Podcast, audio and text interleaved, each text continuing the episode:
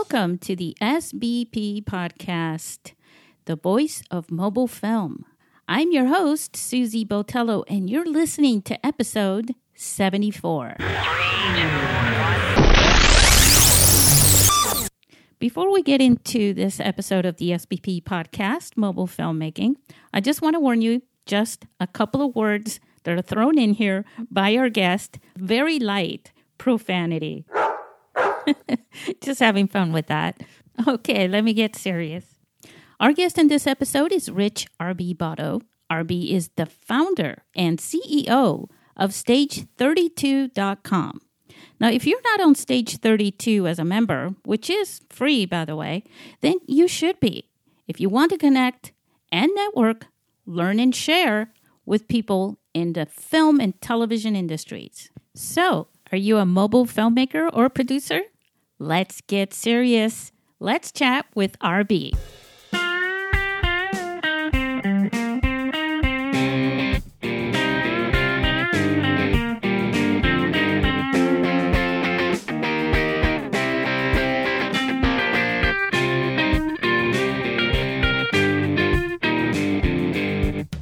everybody, I am here with uh, one of my idols, and a little bit of a celebrity. Uh, his name is Richard R B Botto. How do I pronounce your last name? That is correct. Botto is correct. Awesome. That, yeah. Well, my last name is Botello, but we're not created uh, equal. No, I, I saw that and I was like, that's pretty cool. That's pretty cool. Pretty close. Right? Um, so uh, for all our listeners, uh, Richard is the founder and the creator. Uh, you run Uh, stage thirty-two dot com, which is a wonderful platform. Um, I actually love your platform. I joined your platform, um, Stage thirty-two. I believe it was like uh, around two thousand fifteen, early in two thousand fifteen. Right. And the first person to greet me once I joined was you. That's correct. Yeah, it still holds true today. Yeah, well, I think I, you know what? I didn't know that that was like a a thing. So I I just, I was so happy. I was like, oh my God, the founder of this thing just like totally greeted me on this thing. He must think I'm special. Well, that's been something that's been in place from the beginning. You know, we, we're in our ninth year now, which is hard to believe. We, we launched in two thousand eleven. And one of the things that uh, was a decision that I made very, very early on before we launched was I wanted everybody to understand that I'm just like you. I'm not just the guy that came up with the idea for this platform. If you're not familiar with the platform, it's uh, it's networking and education for film, television, and theater creatives. And it's over six hundred thousand people worldwide that are on the platform now and over twelve hundred hours of education. And we work with hundreds of executives worldwide. It's been an amazing ride. But one of the things that I definitely strive for Uh, early on was the idea that uh, this was going to be a collaborative community and that we were going to have a collaborative mindset. And I wanted you to feel that from the moment you signed up. And that's where that welcome message comes from, to basically say, look, you know, I'm a writer, I'm a filmmaker, I'm an actor, I'm a producer. I'm in the trenches just like you are every day. I'm looking to learn every day. I'm looking to collaborate every day. I'm looking to learn more about the industry every day, putting together projects every day, writing every day. I mean, so, you know, we're all in it together. And that message has resonated and I think has made the community uh, what it is. Because, you know, when you sign up, you're, you know, it, it takes away some of your cynicism. It disarms you a little bit that you're not just going on to another platform where there's going to be trolling and spam and all that. We don't allow any of that. So uh, I appreciate you bringing up that, you know, welcome message, because it, it really, I feel, sets the tone for what the Stage thirty-two experience is and has been for the last nine years. You know, one of the really cool things about your platform that I noticed right off the bat, you know, I've been long on LinkedIn, I can't even remember since when, probably two thousand five or something. Mm-hmm. Um, and one of the things that I that I really enjoyed about seeing your platform come up, I think it was probably on LinkedIn that, that I found it, that it came came my way. And um, it was like, oh my God, this is like the LinkedIn, but so souped up for uh, this industry. You know, I had a group, well, I still have a group there um, for video producers, right? And what I liked about your platform is that it's, instead of just having groups, right, mm-hmm. it has um, uh, the lounge, right, where you have all these different kinds of specialties to, you know, for filmmakers, for animators, for screenwriters, actors, you know, all these different levels. Um, and so that when people post and share something in in one of those, it's it's appropriate and people know what to expect in each one, but you have a really nice variety of them. But you also do this thing where you you, you give advice for script writers, and you have uh, quite a number of programs for scripts. Uh, you have your log lines thing. You have the educational factor. And, of course, you have the ability for every member to have their own profile, which they can include photos, videos, uh, descriptions, and, uh, you know, uh, you have an employment uh, section. I mean, you have everything that we love about social media and everything that was good. And I say was because I, I feel like LinkedIn is just like this animal that just keeps transforming and getting um because Unreal. Of its failures, you know? Yeah. Um, so. Well, I, no, I appreciate that. And, and every one of those observations is very astute. I mean, we, the thing about, well, first and foremost, I mean, back in two thousand fourteen, Forbes did an article on us, and they called us the LinkedIn meets Lynda for the film industry. A lot of people obviously are familiar with LinkedIn. They may not know Lynda, but Lynda at the time was the uh, number one online education platform Uh, in the world. And we loved that comparison to an extent. We loved hearing LinkedIn meets Lynda, because the idea behind Stage thirty-two was not only to create a social network platform for people to connect, like-minded people to connect, you know, all film, television, and digital creatives and professionals to connect. But the vision early on was, it's fantastic to bring all these people into one place, but how do you train them? You know, how do you get people to get, you know, to get the education from reliable sources and people doing it right now that's actionable and that could help them build their career and or, you know, learn a new craft, especially in this day and age where we have a lot of multi-hyphenates and where, you know, screenwriters are becoming filmmakers, filmmakers are producing, and so on and so forth. Even actors, you know, taking control of their own content, becoming filmmakers or writing their own content. Well, how do you train them? So we love the LinkedIn meets Lynda comparison from that Uh, that perspective, because the one thing I felt that LinkedIn never did was, you know, they, they would talk about how people switch careers on average six times in their lifetime, but but they didn't have any training. And then oddly enough, or coincidentally enough, after that Forbes article came out, a few months later, LinkedIn bought Lynda for one point nine billion dollars, and we were very happy with that comparison at that point. But the one thing that I would say is that, you know, we're not – I like the LinkedIn comparison from the standpoint that, yes, we are connecting people, and yes, it's a professional site in that way. But to me, LinkedIn is is very staid. It's very um, sort of, I won't, I mean, I, I hate to use the word boring, but it kind of is. And we're not. We're, you know, it's a very, somebody said to me once, LinkedIn meets Facebook. I like that a little bit better. I like to just think that we are a very, very vibrant community that brings people together, helps train them. And as you mentioned, you know, you mentioned our script services and everything like that. We look at it as, right now we look at it as we have three different divisions of Stage thirty-two. There is the social media side, which of course is everything you talked about, where you can come in and create your profile, upload your reels, your screenplays, your log lines, any other media you might have, and then start getting to work on building relationships, which we know is the lifeblood of an, a, a lasting career in this business.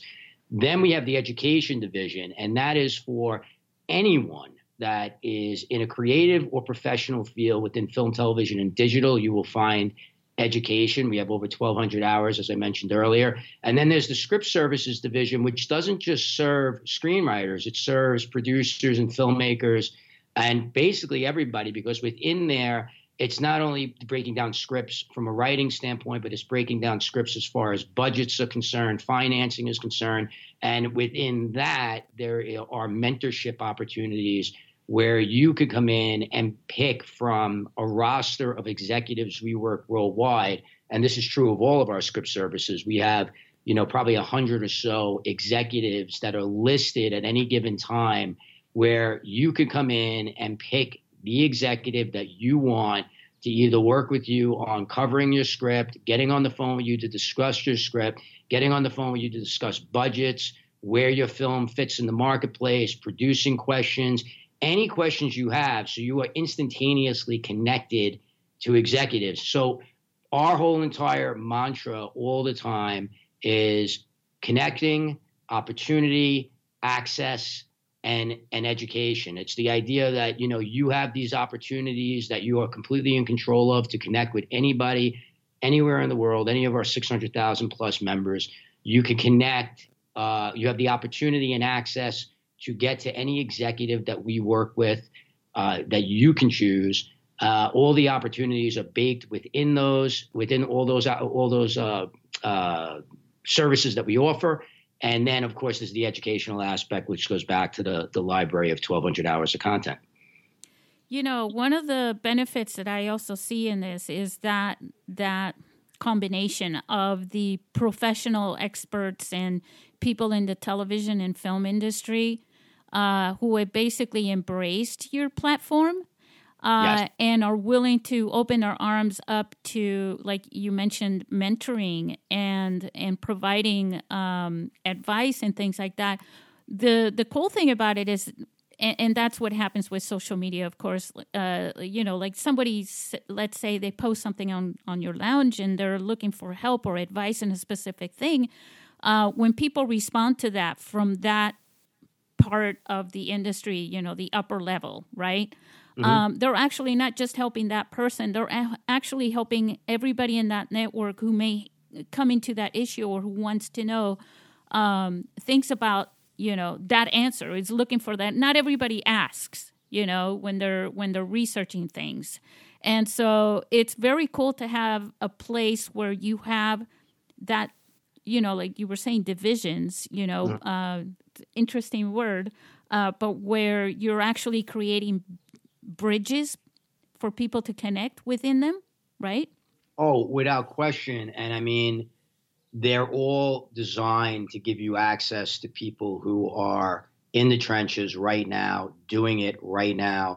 Uh, you know, one of the things that drives me crazy about a lot of the um, premium, let's call it, services that are out there for film, for screenwriters, for actors, is that, you know, the people that are teaching it or the people who run those companies have never had a day's experience in the business, or they did it, you know, twenty or thirty years ago, and they're disseminating dated information. And that drives me insane, because there is nothing that could set back the career of, cre- of a creative more than getting the wrong information or listening to the wrong voices. So it has been vitally important for us to, you know, work with and have champions of people working within the industry who want to be part of the Stage thirty-two brand. And that took us some time, but I mean, now it, it's been incredible. Now we work with over five hundred executives worldwide, and, you know, we're partners with the biggest film markets and festivals in the world, including Cannes,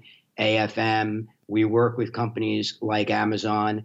So it's, it's a really, it's been an extraordinary ride for us. And, and, you know, when, when you're a business owner, but also, for me, it's doubly rewarding, because as a business owner and a, I'm a creative as well, when you start winning the hearts and minds of people who work in this industry, and production companies and management companies and agents start coming to you to use your services to cover screenplays that come through there, or films that come through there, or just to find talent, that's an extraordinary thing, and that's something that we're enormously proud of. And you, and what you said earlier is absolutely true. You know, when you're a creative and you're able to go into our lounges, or you're able to connect directly with these executives, it is, of course, a winning situation for the creative. But what a lot of people don't realize is it's a winning proposition for the executive as well. Producers are looking for material. Managers are looking for new talent. Agents are looking for new talent. Financiers are looking for places to put their money. So, you know, actors are looking, I mean, uh, casting directors and acting coaches are looking for talent. So there are so many people on the executive side. Everybody concentrates so much on the membership and going like, oh my God, I, you know, what, what can this do for me? And, oh, I get to talk to these executives and everything like that. But they don't realize the other side of that. These executives love working with us because we're bringing untapped talent and uh, projects, material, content to them. And that has been one of the most rewarding things, is to see that sort of marriage between our executives and our members that have led to these unbelievable projects, including quite a few theatrical films that are going to be coming out this year, and short-form digital content that's going to be on Quibi and that's been on Amazon. It's it's incredible, and that's enormously rewarding.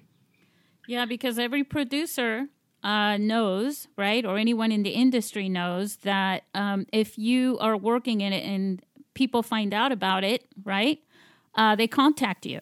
They're like, hey, can you get me in? How can I? How can you help me get in? Can I? Can you get me a job doing this? Or can you get my? Can you, you know, make my movie and all these things? But in this kind of a platform, they're there. They're always looking, of course. And before they even respond to somebody, they can, or they, or even at the same time, they can find out who this person is. Well, and that's it, right? And that and that's that's a great lesson within what you just said. There is that, you know, for the for the people that are handling themselves correctly, that is absolutely true.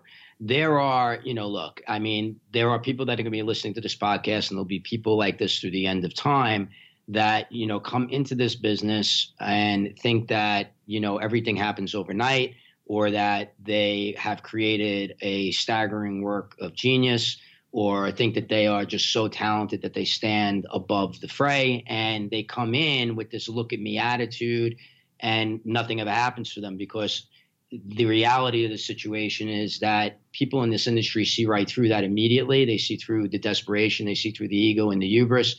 Um, a lot of, you know, a lot of executives who have been in this business for more than five minutes will tell you that they can tell within five minutes of speaking to somebody if they get it or if they don't get it. And that doesn't mean that people that are just coming into the business are, um, you know, that there aren't people that come in and act like that because they just don't have the knowledge. But that's what this platform is really all about, is is that educational part of it, and that collaborative part of it, and that community part of it that you will encounter from the minute that you come in. And the fact that you can go into the lounges and ask questions, it'll allow you how to navigate the business. And that's the part of the equation that people ignore the most. They all understand the craft. They all understand how to get better, or they, you know, if if they're serious about it, they know how to go about it, but they don't understand how to navigate, how to you know, how to speak to executives, how to approach executives, and most importantly, how to win champions. This is a relationship business. It's a tribal business.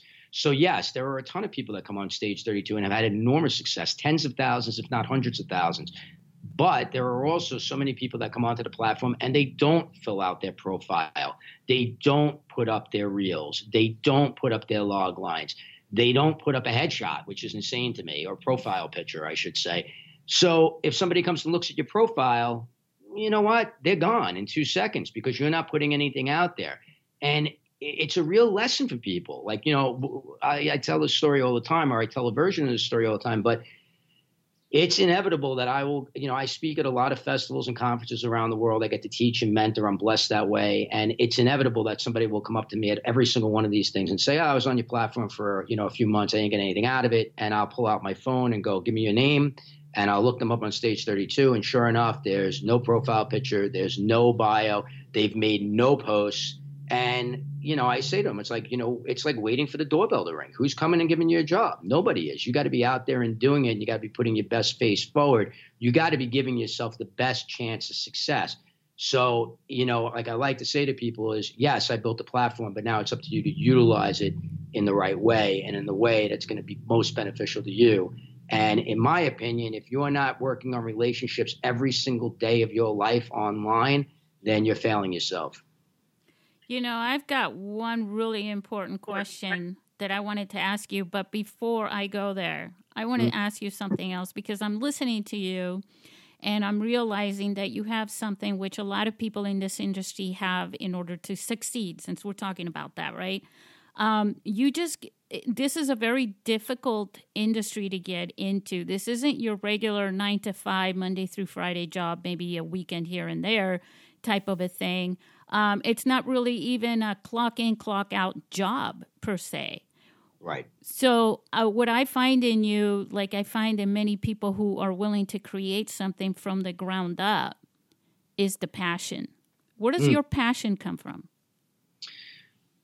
I mean, I think it's just in me. I, I love this business. I love business in general. So, you know, it is kind of an interesting um, mix in a way to create. But it is and it isn't in a lot of ways. The, you know, the fact that I'm running a platform which is an entrepreneurial pursuit, um, you know, that started as a startup and built into something bigger now. Um, but it's in an arena that I love and that I work in, you know, with the acting and the writing and the producing and the filmmaking uh, and all of that. And and I also love the business of filmmaking, uh, the business of the industry, the business of producing. I love all of that.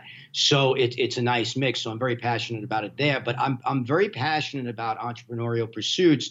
And I think it's something that melds perfectly into this idea of wanting to be successful as a creative, because I say this all the time, but if you are a creative, you're an entrepreneur.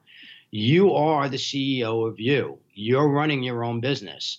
And I think a lot of people lose sight of that. The fact of the matter is, if you want, people say, I want to build a career in the business. Well, if you are building a career, guess what you're doing? You're building a business. And the name of the business is You Incorporated. And, you know, you're creating for a living or you're producing for a living. And that means you got to be on the hustle and the grind twenty-four seven, three sixty-five. And when I say that, I don't mean that you don't sleep and everything like that. What I'm saying is you adopt a mindset and you adopt a uh, a strategy and you adopt a schedule. Like people say to me, you know, oh, you say you network for an hour every day, or your relationship build for an hour every day. Oh, that's got to be bullshit. I look at your Instagram, you're everywhere, you're doing this. It's not. It really isn't. I get up every morning and you don't know what time I get up, and you're not sitting there in my, you know, in my living room, and you're not sitting there watching me get on Stage thirty-two and send D Ms and send network requests and answer network requests and connect with people who are Uh, you know, who are posting interesting things and everything like that. You're not seeing it. You're not seeing me on the plane when I'm flying from here to there, you know, hooking up to the Wi-Fi and doing the same thing. And, but it is a reality, because I understand that no matter how successful you are in this business, and, you know, you brought up Steven Spielberg before we got on, so I'll use him as an example. It doesn't matter if you're Steven Spielberg, you're still fighting along the way. You're still fighting to get your passion projects off the ground. You're still struggling to get things made. I always say he had to go to India to get the money for Lincoln. Like, who wouldn't give him the money in the States? Nobody. He had to go to India. I mean, so it, everybody is, you're always on the grind. You're always on the hustle. And I think if you embrace that from minute one and understand that this is a never ending educational process, you're always learning. Things are always changing. I mean, the landscape today changes. I don't even want to say by the day. It seems like it changes, changes by the hour. Uh, you know, and if you're not reading up on it, if you're not in the middle of it and you're not a part of it and you're not engaging with it and you're not connecting with it and you're not connecting with people doing it, you're not going to make it. I mean, it's that simple, you know, and if you're going to sit in a room and not be passionate about it, or if you're going to be passionate about it but really not take action on it, you're not going to win. And I know there are probably people listening right now who are introverted or who this is, you know, a struggle for them to be out there and to make posts. And maybe you're a passive observer on social media. I would urge you to get by it. And I know that that sounds very easy, but I would urge you to get by it by doing a couple of really simple things, such as sharing content, thanking people for sharing content, uh, complimenting people if they do something cool on social media, or if they bring you sort, if they bring you value in any way. Try to bring people value in your day-to-day uh, exchanges on social media. You know, if you're that petrified of it, dip a toe in, you know, do a little at a time. And as you start getting responses and as people start engaging with you and, you know, you start realizing that when you come from a place of selflessness, people respond, you'll want to do it more and more. And the next thing you know, you'll be actually enjoying it. So there's a home for everybody on social media. There's certainly a home for everybody on Stage thirty-two. But if you're not bringing the passion and you're not bringing the energy and you're not being true to what you're really looking to accomplish, I'm telling you, the climb is hard enough. Don't make it harder by not taking action on all of that. You will make it harder if you don't. You know, I was on a bus. Well, actually, it wasn't a bus. It was the trolley going to Comic-Con this year. And there was a kid there, and I was talking to him, because I talk to everybody, Richard. And uh, he says to me, he says, uh, how do you find your passion, though? How do you know what your passion is? And I, I thought for a minute, and I thought, I told him, I said, if you're ever doing anything in your world, in your life, where you completely zone out while you're doing it, and you forget about time and nothing else matters, that's where your passion is. Somehow you got to craft that into something. And that crafting uh, process of connecting with your your passion gives you the energy to persevere and the strength, right? Oh, I totally agree with that. I also think that I totally agree with that. I think you're one hundred percent right. And it's funny, even after all this time, you talk about the zoning out. I'm in the middle of uh, negotiating a deal to write a new screenplay, and the screenplay has been on my mind constantly. And I know when I'm getting in the zone, uh, that when I lose like five to eight minutes, like all of a sudden I snap out of something. I'm like, oh, crap. You know, because you're in your head thinking, you can't stop thinking about the script. But I would also say that if you have to ask yourself whether you're passionate about something, you probably, you're probably not. And you probably should reevaluate that. And I do think that when it comes to a creative pursuit, you also have to ask yourself why you're doing it. You know, I, I sometimes ask, I, I got to speak in front of a class of actors recently, and I said, you know, I said, how many people are doing this because they just, they can't do anything else? And, you know, maybe three quarters of the class raised their hands. And I said, how many are doing this because they just love acting? And, you know, it was probably ninety percent of the room. And I said, how many, you know, how many of you are doing this for the money or the fame? And you know, it, the amount of hands that went up, I mean, it was probably maybe a little less than half the room, and they were allowed to answer. Obviously, they were allowed to answer multiple to, to multiple of these questions, um, to, or to any of them. But that idea that, you know, you're doing it for the money and the fame, you know, if that's the reason why, man, it, it's it, it, that could be a secondary thing. But you got to be doing it for the passion and for the craft and for the for the reasons that that. make you want to create art. Because if you do it, if that's what you're doing it for, and you're doing it well, and you're doing it with passion, and you're doing it while making connections that matter and winning champions of you and your work, then you know what? The money and the fame will come. You know, you said something there, because as art, um, when I was a, a growing up and I would tell people that I wanted to be an artist, you know, they would look at me, they would almost, they looked at me like they were going to cry for me. You know, oh, no, Susie's going to be an artist. She's going to be lying on a sidewalk somewhere starving to death. Um, right. And and and I was like, well, what is your uh, second option? They're, well, you know, you could be a dentist. You could do. And I'm looking at these things going, oh, just shoot me now, for God's sake. You know, I don't feel anything for doing any of, the, any of these things. But you know what? What you just said, it's it's first you do it for the passion, you know, and you love doing it. And what happens is when you're doing it for that reason, these doors open up. And the money is a secondary thing in a way. Um, that actually leads me to a question that I wanted to ask you that was really important that I said I, I wouldn't. uh, and that is, you know, what really grinds people about the filmmaking, because it is an art, but it's also a science, mm-hmm. um, is the business end of making a profit. Like outside of Hollywood, how would someone uh, make a profit? And um, can a low-budget filmmaker make a profit in, from their products? Because films are products, right? They they certainly are, yeah. And yeah, they absolutely are. And I, I would say the answer to that question is it's never been an easier time to make a profit, and it's never been a better time to be out there making films. And I would add that if you're thinking Hollywood and you're not in Hollywood, stop thinking Hollywood, because nothing is really being made out here outside of the studio system and television.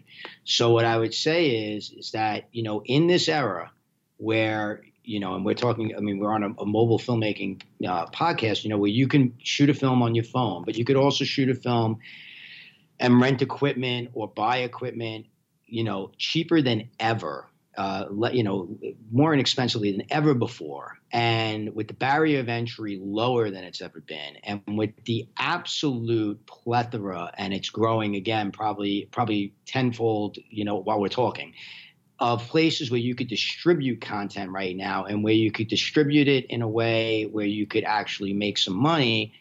I, you know, I don't see how, you know, I, I think that now is the time to be doing it. You absolutely can turn a profit. But here's the thing, okay? You have to have the education on how to do it. You have to have the knowledge on how to do it. And if you don't have the knowledge and you don't have the time to learn, or you don't feel like you want to learn it, you got to have great producers. Because you need somebody that's either going to be, if you're, you know, most filmmakers that I run into, and, and it's the same thing. Look, I mean, it's the same thing with some producers as well. I mean, you run into them and they say, my movie needs to be made for this much. You see this problem all the time when people try to raise financing is they don't have a true budget. They don't have a low end budget. They don't know how cheaply they can make the film. They don't look at the screenplay and figure out, you know, how they can make the set pieces or, uh, you know, combine scenes or, you know, take people out of a car and put them into a, a room to have this conversation can save them money, or, you know, how maybe it doesn't have to be shot in nineteen seventy. Maybe it could be today, and we're not, you know, it doesn't need to be a period piece. All these things need to be looked at, and, and what ends up happening, what, what you need to have is you need to have perspective. You need to be honest with yourself, which is very, very difficult for, for people because they're not able to check their ego at the door, and they're not able to check the preciousness of the material, or you know how precious they are about the material at the door. And you need to let go of all that. And if you do, and you can make the film as inexpensively as possible, as honestly as possible, with as many assets as possible, you're going to give yourself the best chance of either being noticed or being able to, you know, if you handle yourself right on the front end before you do the financing, find the right sales agent or distributor early on that could help you take it to the next level, or, you know, make the relationships with the right film festivals to get you seen in the right places. But what I, you know, what I'm saying is, is that there's a million avenues. You just have to be willing to put in the time and, and to to learn about them and to explore them. And uh, you know, again, I, I can't stress this enough. You know, to come from a place of pure honesty where you're giving yourself the best chance to win. I know a lot of people in this business who have made, you know, ten, fifteen, twenty independent films, and you know, some of them have done unbelievable, and some of them have done poorly. And they, they depended on theatrical throughout, but they, you know, they they made their films the right way and came out ahead the entire way. Who who now are beyond, now they you know they're putting multiple multiple projects into play because there's all these different places to bring them.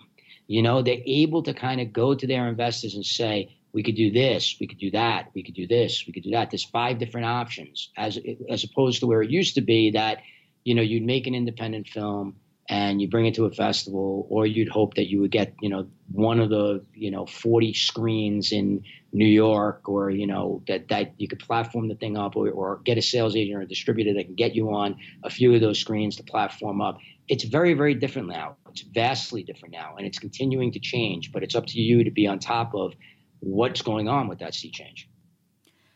What about the story, Rich? Um How important is the story to your project? Like, if you focus on your story, would that would that actually hurt your profitability of a production? Because some people think, um, obviously, it depends on who's funding it, right? Uh, and this is kind of a topic for mobile filmmakers. If you're self-funding it, you have to answer to no one. But how important is the story to that? Story is everything. I mean, it really is everything. And I mean, you know, I, I spoke earlier about the screenplay that I'm in negotiations to write. I mean, one of the conversations that we've had already, I mean, we haven't even, you know, be, I haven't type faded in yet. We don't have the contracts yet. But one of the things that we've talked about on a producing level is, where does a story like this live? Like, in this day and age right now, and again, by the time I write it, by the time it gets, you know, it goes to rewrites and everything like that, it, you know, it could be eight, eight, ten months down the road. By the time you film it, you could be a year and a half out. And and the landscape could be completely different again. But at this moment, where do we see this thing living? And we talked about theatrical. Okay, well, if this movie's made for, you know, if we if, if it's five million, it's this. If it's twenty million, it's this. If it's a million, it's this. We talk it all the way through. But it all begins where where where could this story live? Where where where are people consuming this kind of story? Who'd be interested in this kind of story? And I, I think that that's something that a lot of filmmakers think about after the fact. A lot of producers think about after the fact. They, you know, everybody gets so caught up in wanting to do that mad hundred-yard dash to get filming that they don't realize that maybe they should take their time and do a few laps around the track and, you know, think about the business end of it. Where does the story live? What do we want this story to be? Who is truly, and I use the word truly, emphasize the word truly, who is truly the audience for this film? Because it's such an important question to be asking today. And it's such an important question. And I see producers turn down projects because they don't have the right answer, or financiers turn down funding a project because the producers don't have the, or the filmmakers or the screenwriter, they don't have the right answer to that question. You know, the answer to that question is never everyone. It's, you know, it, it's, this is the audience of that film, and this is where this film could live. And this is our path to profitability if we execute. And those are all things you got to be thinking about on the story level. But man, I mean, regardless, whether you're shooting a no budget film or whether you're shooting a friggin' two hundred million dollars tentpole, story is everything. I mean, it's just everything. It's got to be airtight. Yeah. Well, I have another question for you. I feel like I'm queuing you up to each question. I'm sorry. Okay. Um, should filmmakers write their their own scripts to shoot them, or or should they write them to present them to someone like you? Well, I mean, I think it just depends on person to person. I am a big advocate in this day and age with, you know, the fact, everything that we talked about earlier as far as the barrier of entry and, and the costs of filmmaking, you know, being lower than ever, and the accessibility and the ways to distribute content being more plentiful than ever. I, I am a big believer in controlling as much as you can control for as long as you can control it. You know, everybody talks about this Hollywood thing. Okay, let's say you get into the Hollywood machinery, you get yourself a manager and an agent, and, you know, you have some success with a film, uh, you know, on a studio level or a mid-major level. Well, guess what? They're going to want to put you in a box now. They're going to want you to do that film over and over and over again. That's fine. You may want to have that kind of career, and you're going to get paid well to do it. But, you know, if you're looking to keep any sort of uh, creative leverage in a lot of ways, or stretch your creative muscles in any way, I'm a big believer in controlling as much as you can control. And that's why I think it's so important, Um, and why it's been such an emphasis for Stage thirty-two to have this broad library of education, because as I said earlier, you do have actors now. We hear it all the time. You know, that actor that's been going on auditions for, you know, five or six years, seven years, they have somebody that has a script that they wrote just for them. And, you know, they want to get it made, but nobody wants to get it made because they're not a proven entity. So they start learning filmmaking. They start learning how to make films, and they're like, you know what, I'll I'll direct myself in this thing. And I think that that's great. You have screenwriters who have been pushing the rock up the hill for, you know, the boulder up the hill for the last five, six, seven, eight, ten years that are now saying, you know what, fuck it. I don't want, you know, I'm not going to go through the machinery anymore. I'm going to direct this thing myself. But they got to learn how to do it, and they got to learn the producing end, or they got to go out and hire a producer that is willing to work with them and that understands the business end and, and will allow them to um, film their vision in the manner that they want it. So to me, I don't care if you're a filmmaker uh, who wants to write their own content, or if you have a great idea and you want to hire a screenwriter to, to, to write that screenplay. My whole thing is, if you can control it, you know, I mean, if you can make a film and control it all the way up until the point where you have to maybe get a sales agent or a distributor involved, you're doing pretty well for yourself. So you have to ask yourself, like, you know, what, where do you want to sit in the industry? Do you want to be a filmmaker for hire? Do you want to be, you know, somebody that's going to, you know, again, get kind of into the, the studio system? Well, there's a certain path for that. Are you somebody that wants to continue to make, you know, sort of low budget indies, or things that, you know, Netflix might buy, or, you know, anywhere now. I mean, Amazon, Hulu, on and on and on. You want to make those kinds of projects? Well, you can, but, it, you know, you probably want your first couple to be things where you can control your artistic vision as far as you can, so that it's not bastardized in any way, and you're not being criticized in any way, and it's not being taken away from you in any way, and you could explain why what's on the screen mattered to you. So, you know, it's it's in this world, in this D I Y world, and in this world where, again, we have so many opportunities where we could present our art and how we could film our art and who we can work with, and choosing our tribe and finding our tribe with platforms like Stage thirty-two, which I think is monumentally important, finding quality people, finding a quality D P, so on and so forth. My whole thing is control it as far as you can control it for as long as you can control it. One of the things that, one of the reasons why uh, we, uh, to our listeners, why we're talking to Richard is because I really find his platform ideal for mobile filmmakers.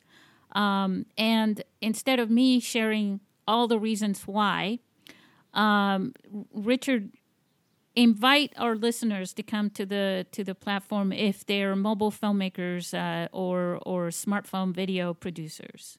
Yeah, absolutely. And call me R B. Nobody calls me Richard. R B. So, nice. R B. I love it. My friends call me R B. Anyway, no. So, what, well, listen, I mean, anybody that's listening to this, I, you know, mobile filmmakers, you know, screenwriters, actors, I don't, you know, whoever's listening, the, the, the idea in this, but the reason I started this platform was, you know, I really honestly started it for myself, because being in the business for a few years before I launched, the things that became absolutely evident to me were the fact that, one, absolutely, definitively, undeniably, and I've said it a few times now, this is a relationship business. A lot of people that are, you know, everybody's guilty of this, and I'm sure most people listening are guilty of this. You know, there is a tendency when you are starting out to say, you know, to go on social media or to go to an event and meet somebody of, of stature or somebody that's accomplished something and say, look at my, read my, will you read my, will you look at my? And the honest thing, the honest part of that is that you're not going to get read, and they're not going to look at your film. And, and here's the reason why. It takes time to to read a screenplay. It takes time to watch a film. If you're an unproven entity or an unknown quantity, why would anybody spend two hours or, you know, an hour and a half watching a film or two hours reading a screenplay or whatever if they don't know you, okay? Especially given the fact that everybody you're approaching, obviously because they're successful, they're busy. Okay, they, they're very busy. I mean, managers read all day, and they have scripts from their own clients and uh, people who champion other writers to them, and those are always going to take priority. They're not going to read the unknown entity, okay? Same thing, you know, it's managers, agents, producers, same thing with producers. Producers get scripts sent to them all the time from people they know, projects, you know, that are in development from people that have attachments, you know, from people they know all day long. So how do you break through with that? Well, you break through with that by creating relationships. And that was something I realized very early on. So I wanted to have a platform that was unlike other social media platforms like Facebook and Twitter, which is, you know, it's obviously all inclusive. Anyone could join. I wanted to have a community like that, or, or a platform like that, but only for creatives and only for film, television, and digital creatives. So I built it for myself with the understanding that it was going to take me years to build those relationships that really, really made a difference. It was going to take years for me to build relationships with executives to make them want to be a part of this movement that we were trying to create. It was going to take years for institutions like Cannes and A F M to understand what we were doing and to trust us enough to pull it off and then to want to work with us. And now we're the education partner of both of them. All those things took four or five years. This project that I'm working on now that I mentioned earlier, and there's three other projects I'm in the middle of as a producer and a writer, all of them came from relationships that took about three, four, five years to, uh, you know, mature, I guess, you know, to get to the point where we all trusted each other enough to say, okay, we should be doing some projects together. Let's find out, let's find some stuff to work on together. So you need to understand that if you want to be successful in this business, you need to embrace a long game mentality. And part of that long game mentality is the relationship building so that you can win champions of you and your work, so that you can get read, and so that people do want to look at your work. And then the big benefit of all of that is if they start, you know, if you start winning those champions and they are looking at your material, looking at your content, looking at your reels, then they become champions of you. And then they become, uh, they come out and they, they, they become advocates of you and your work, and they get to carry that message to people that matter. That's very powerful. So I know I spent a lot of time just talking about that one part of it, but I can't emphasize it enough. If you embrace a long-term mentality, if you get on this platform and start connecting and spend an hour or two relationship building every day and treating it like a job. And like I said, when you start getting responses and people start responding to you and you start building up that network, it's going to become fun. And I don't even look at it as a job anymore. I look at it as just part of my day, and I love it. Okay. So you will, you will feel the same way if you put in that time and effort. So that's part one of why you should be on the platform. Part two is the resources. And I'm not just talking about the premium, you know, education, script services. There are so many free resources on Stage thirty-two. Our blog alone has over two thousand entries.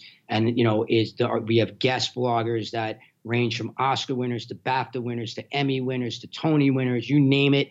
Okay. I mean, high quality, pro, high profile people, but also people in the trenches, just like we are every day, writing inspirational, motivational, aspirational, and very educational material that is completely free and that, you know, you could lose yourself in for, you know, months really with the amount of content that's there. We have a ton of free webinars as well. And we always offer free webinars uh, that we do from time to time. Every few weeks, we usually do something.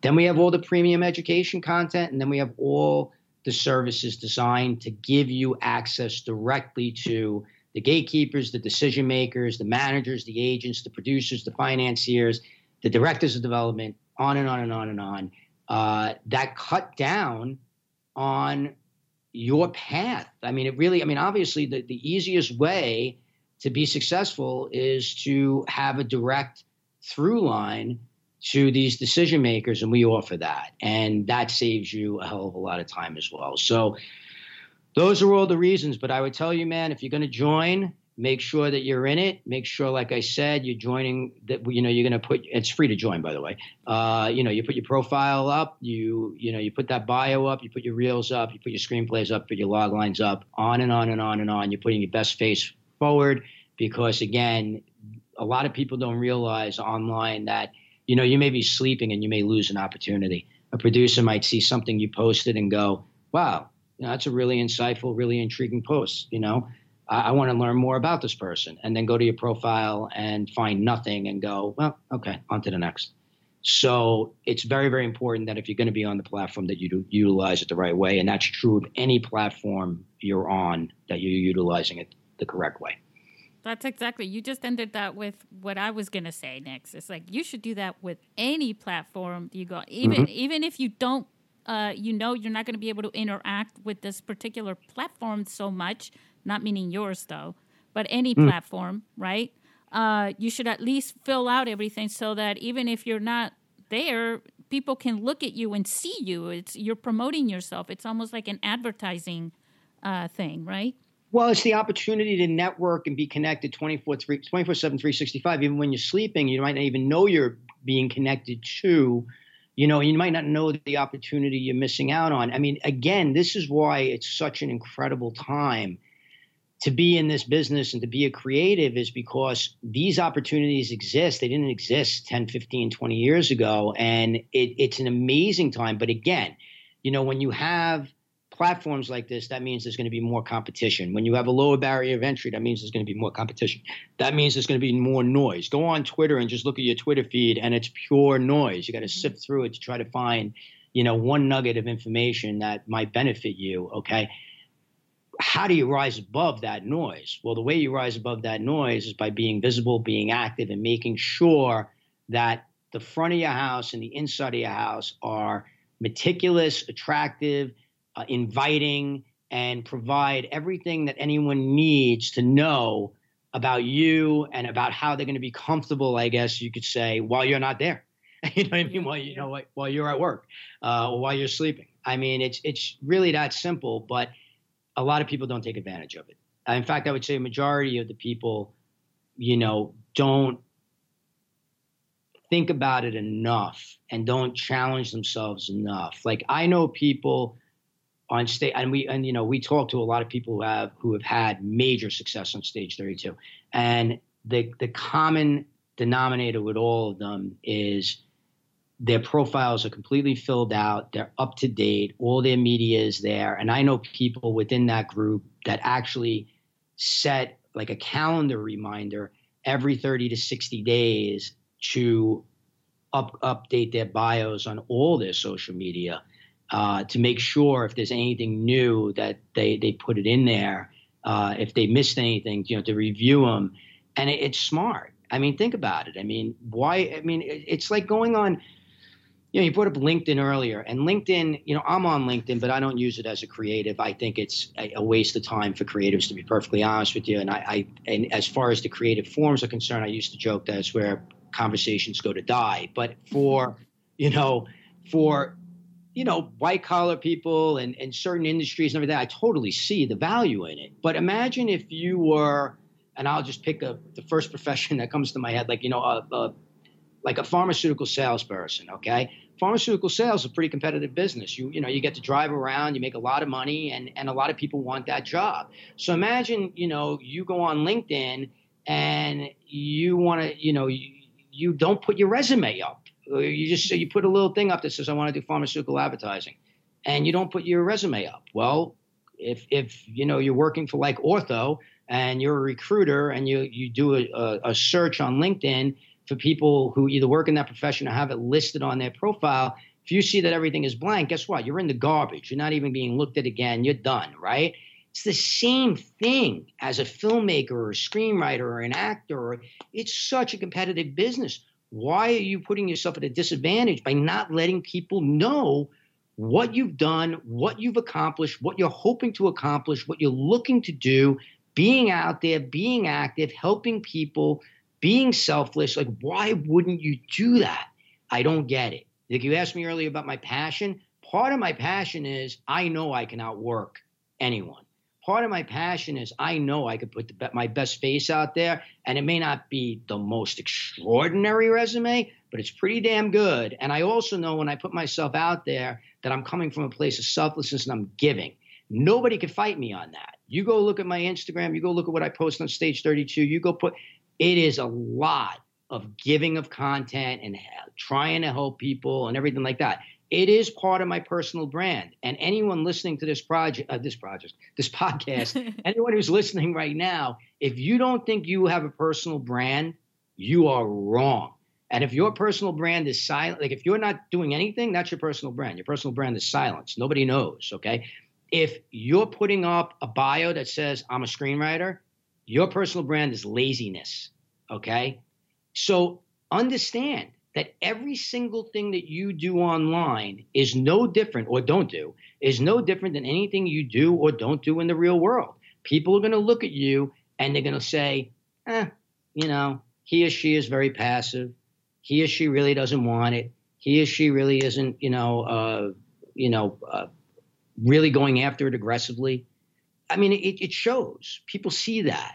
And people will go look elsewhere for, you know, for who they want to work with. It's, it's, I see it. Look, I'm at a very, I'm, I'm at a distinct advantage to talk about this because I've been running this platform for nine years and I've, I've seen, I see it every day. I mean, I see it every day, whether I want to see it or not. I see it every day. It's true. It's, I see, I see it also in what you were talking about earlier, in people who think they can just come in one day, put a little thing up, or, or just tap you on the shoulder, say, here, look at my movie, or do this, or make me a hero in this thing. And it's like, give me something. You know well, what I mean? I mean, show uh, me something is what I mean. Well, Susie, I mean, I'll tell you this. I mean, I mean, and this is going to sound like an exaggeration, but I want to put it in perspective. There's six hundred thousand Stage thirty-two members. We have almost two hundred thousand Twitter followers on the Stage thirty-two account. If you combine Stage thirty-two and script services, over two hundred thousand. You know, you had Facebook in there. Our Stage thirty-two front-facing social media, probably across all our platforms, probably has about five hundred thousand followers. My personal has well over one hundred across Twitter, Instagram, and others.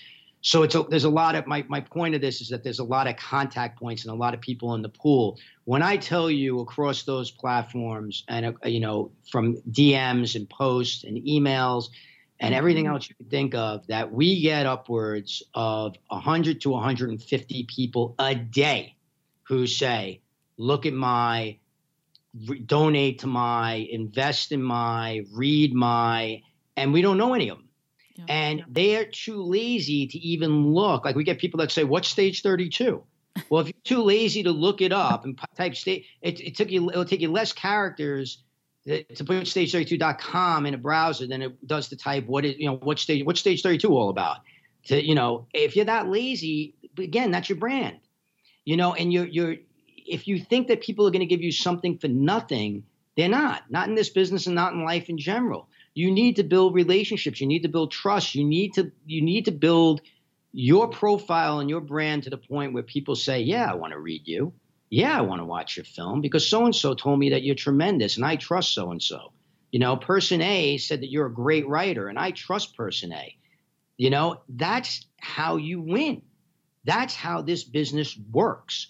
People don't want their time wasted. It's, you know, I always say this, but you know, it's I, people say time is money. Bullshit. Time is time. Yeah. You get money back. You can't get time back. It's and people, true. Yeah, people who are successful in this business value their time. Yeah, and and and you can't. And it's not always equal. When people say time is money, it's like, well, you can't equal that. You you worked for four hours and earned a th- hundred thousand dollars. Someone else worked for four hours and, and gained fifty bucks. You That's know? exactly right. Hundred percent right. Yeah. So uh, it, it's it's I could tell now. See, it seems, and probably for our listeners, you can hear it now. The conversation really begins, right? yeah. Um, one of the things that I want to do. Um, wow, time flew. Talk about being in the zone. Um, this this happens. Um, I wanted to do a little a little bit of a game uh, where I want to put you on the spot for this. Are you game for the game? I am game for the game. All right, let's do this. Uh, really quick, I'm going to give you twenty seconds, and I've got an alarm that'll go off. Okay. Uh, twenty seconds to rattle off the most, um, the films that you have watched in your entire lifetime, like twenty-five years or whatever, and um, that have made a real difference in you or have most impressed you. Ready? Creatively? Uh, in whatever you are today, in the in the you Incorporated. Okay, okay. Okay, get set, go. Oh, man. Raging Bull, for sure. Uh, Goodfellas, for sure. The Godfather, for sure. You can see that theme, Scorsese and Good, uh, uh, Coppola. Uh, Sideways, uh, from a pure writing standpoint. Um, Parasite this year, for sure. Um... God. Oh. I was going to say Magnolia, Boogie Nights. Just so many. You know, it's funny. I'm going by director because so many have had an influence on me, and screenwriters, and so many have had an influence on me. Um, yeah, that, that was a tough one. It is, because if you're in this business, you grew up watching films, right?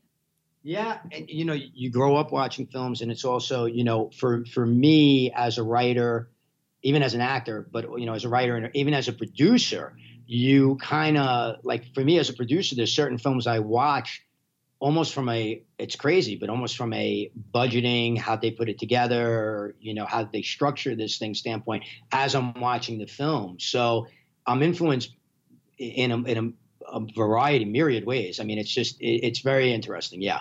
It's yeah. a tough question. Do you have Netflix? I do.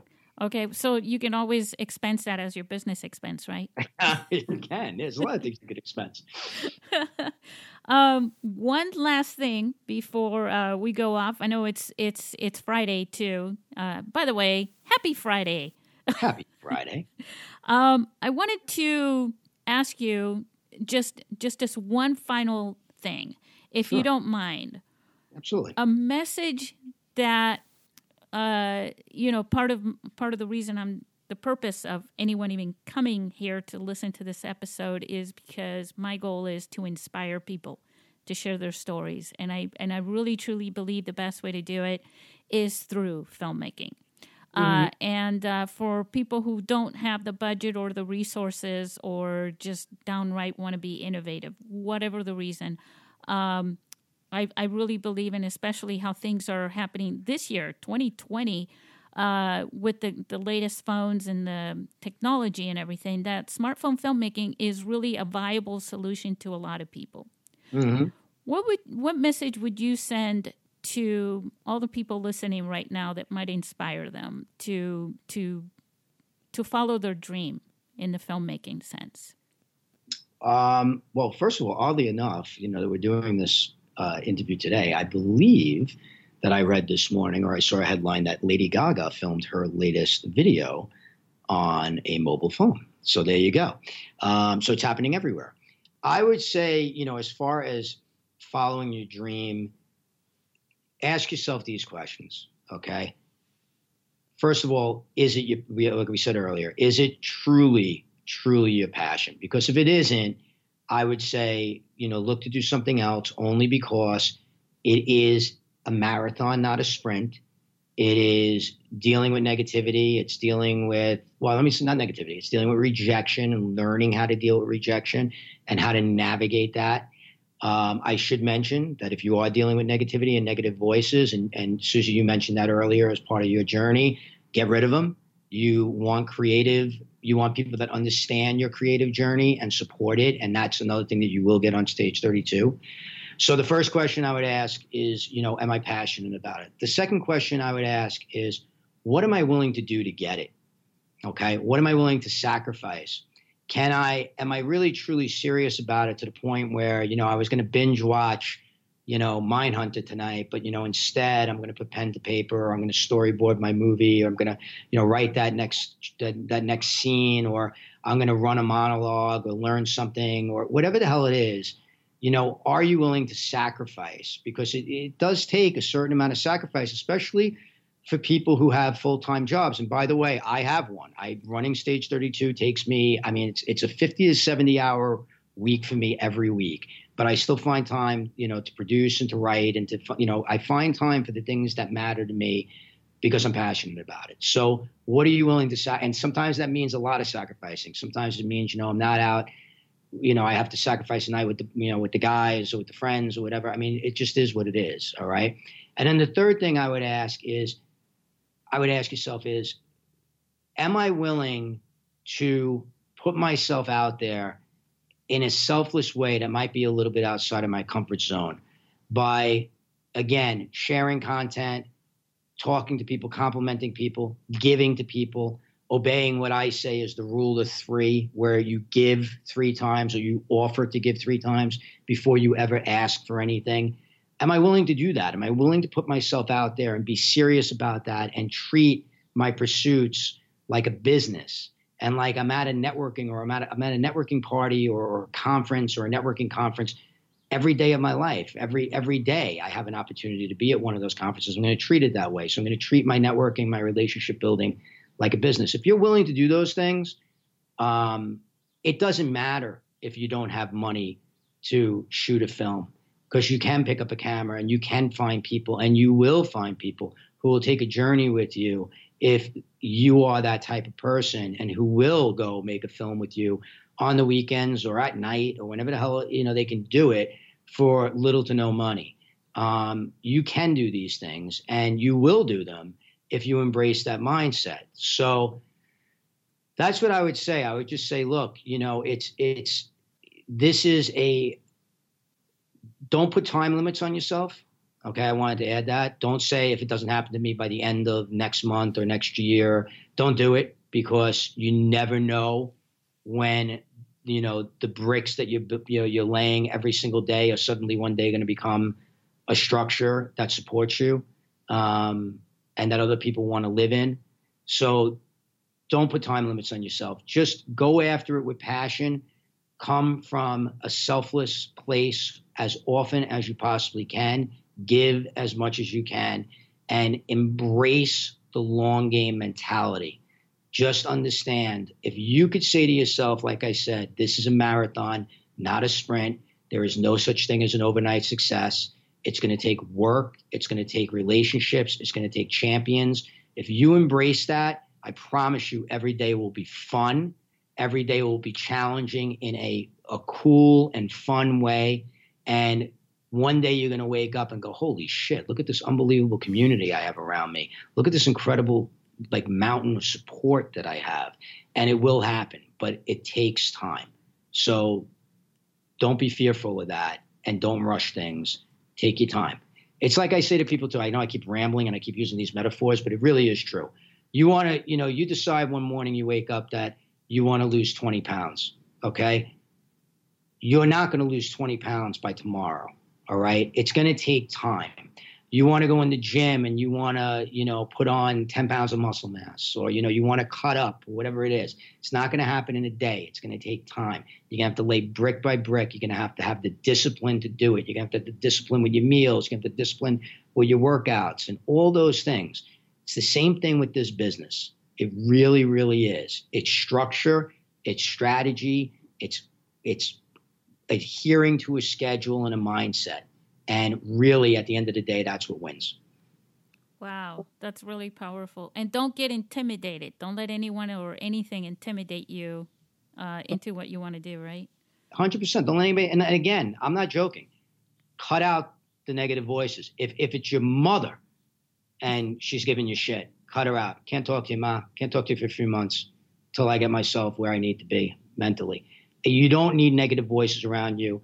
Not everybody's going to understand your creative pursuit. If they're still great friends and they support you anyway, that's fine. But if you have people telling you you can't do it, or you won't do it, or you're ridiculous or whatever, and that this goes for any pursuit in general, cut them out, cut them the hell out, and surround yourself with like-minded people who are doing what you're doing. You know, go on stage. If you're a screenwriter, go on Stage thirty-two and find other screenwriters that you could trade scripts with. Okay, vet them out, make sure that they're of the level that you want to trade scripts with, and do it. You're a filmmaker, find filmmakers that you could film, you could create a little online group with. This happens all day long on Stage thirty-two, by the way. You know, you can find a little online group that, you know, you form through Stage thirty-two, and you guys exchange clips, ideas, whatever. Find your support group. It matters. It matters. So when you wake up every morning, you sit there and you go, I have that. I have these five, ten, fifteen, twenty people. Or in the case of Stage thirty-two, six hundred thousand freaking people around the world that want to do the same thing that I want to do. And I'm going to stay connected with them. That's the power of that platform. And I'm not saying that from e- for ego, hubris, or anything else. That's why I built it. That, so I have that. That freaking community lifts me up every day. Because you rock, and you love to be around people who rock, and other people who are rocking. We're all rocking together, guys. That's it. That's it. Awesome. It's a collaborative business. Find your tribe. Find those true collaborators. Find the people you want to be with, and roll. Yes. That's why they call it rock and roll, right? That's it. There you go. All right. Well, thank you. Say goodbye to our listeners. Well, goodbye. Thanks for uh, listening this long. If you're still here, I hope I didn't ramble too long. Uh, feel free to connect with me anywhere. I also just should have mentioned, you know, I wrote a, I, well, okay. First of all, if you want to connect with me, when you sign up for Stage thirty-two, you will see that welcome message on your wall. That message is automated, but everything, if you respond to that message, your, my response will not be automated. Uh, I respond to everyone who writes to me. You know, if it doesn't happen overnight, it might take a little while because I do get a ridiculous amount of correspondence, which I love, but it takes me a little time sometimes. So please do feel free to connect with me there. If you're on social, you can connect with me uh, on Twitter and Instagram at my initials, R B, walks into a bar. That's R B, walks into a bar. And I would be remiss if I didn't mention, I wrote a book uh, called Uh, crowdsourcing for filmmakers, indie film and the power of the crowd. People think that crowdsourcing is crowdfunding. It is not. It's completely different. Crowdsourcing is about everything that we were talking about today. It's about uh, branding, creating a brand of you and your work, building those relationships, how to go about building those relationships, both online and offline, how to win champions, how to build your tribe. Uh, I was hired by Focal Press to write the book. It's on Amazon. It's free on Audible. If you love my unbelievably gravelly voice, whiskey-soaked voice, you can listen to me for ten hours and forty minutes on the audiobook. The audiobook is actually free. You can go to Audible which is the Amazon uh, audiobook company, audible dot com, and look up crowdsourcing for filmmakers, and you could download it for free. And it, I'm very proud to say it has over, between Amazon and Audible, over one hundred five-star reviews. So I'm very pleased about that. So uh, there you go. A lot of resources, a lot of information. If you're interested in more of what we talked about today, it's all in the book. Awesome. Are there any other projects, though, that we should know about? Um, well, I mean, quite a few that are coming through Stage thirty-two right now. We have one that Eli Roth is producing and another one that Malin Ackman and Alec Baldwin uh, it, it are starring in, and Malin uh, is producing, called Chick Fight, that we were heavily involved in. I am uh, also in the process of uh, producing three films. I have a T V pilot that I wrote that is um, now making its way. We have quite a few attachments that I can't name yet, uh, but it's going through the that point where now we have everything packaged and it's going out to all the agencies and everything like that. So a lot of things going on. Yeah. Oh, nice. You want to follow R B uh, wherever you can then and stay on top of it. And, and again, do join the stage thirty-two dot com, um, be a member, and uh, you'll see me there too. So connect with me, connect with R B. You heard him, six hundred thousand plus members, and he finds time somehow to answer to everyone who writes to him. So that's awesome. Well, I, I that's what's important, man. It's it, it's I have to practice what I preach, right? You got to stay connected to everybody, respond to people who respond to you, and and always remember that no connection's a bad connection. You know, just connect with as many people as you can and handle your business right, and you'll do you'll do fine.